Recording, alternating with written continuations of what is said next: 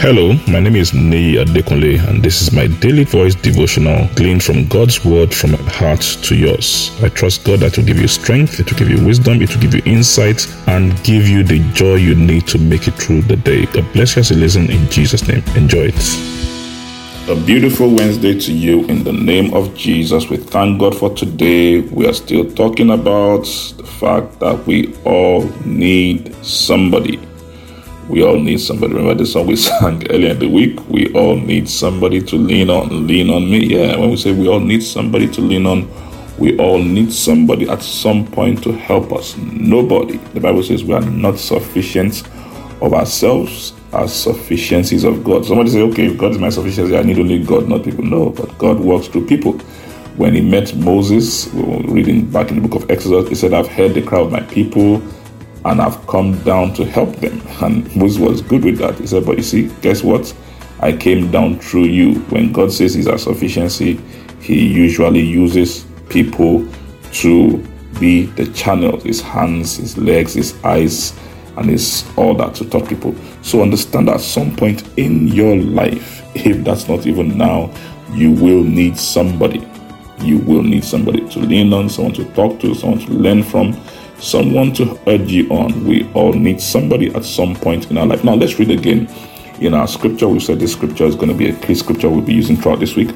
Mark chapter 2, verse 1 to 5. Mark 2, 1 to 5, then 11 and 12 in the New Living Translation.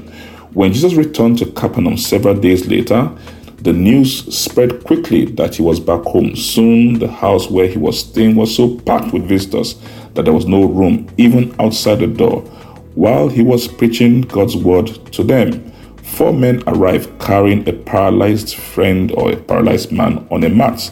They could not bring him in to Jesus because of the crowd, so they dug a hole through the roof above his head. Then they lowered the man on the mat right down in front of Jesus. Verse 5 Seeing their faith, Jesus said to the paralyzed man, My son, your sins are forgiven. Verse 11 Stand up, pick up your mat, and go home. And the man jumped up, grabbed his mats, and walked out through the stunned onlookers.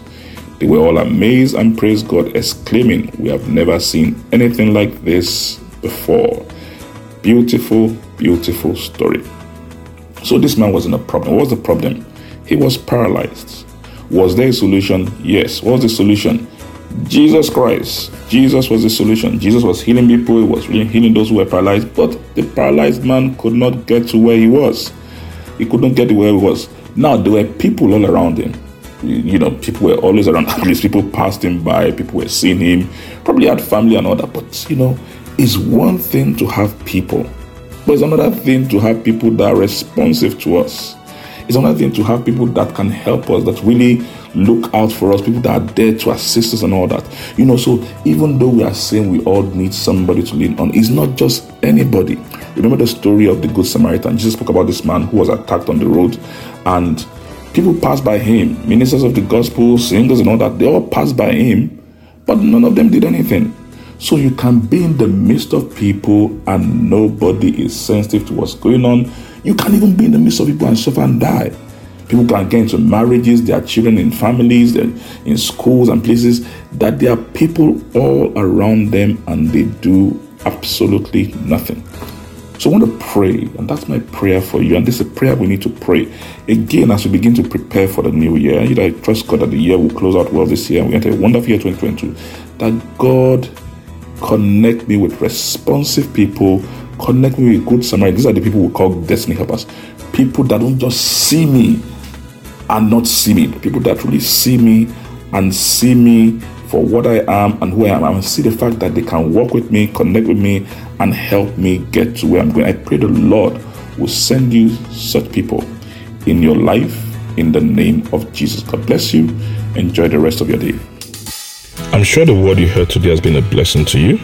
The way we maximize God's word, the effect of God's word in our life is by putting it into practice and by sharing it with others. Please ensure you put this into practice and please share it with others. And I trust God that the full benefit of the word will be seen in your life in Jesus' name. Thank you very much and have a wonderful day.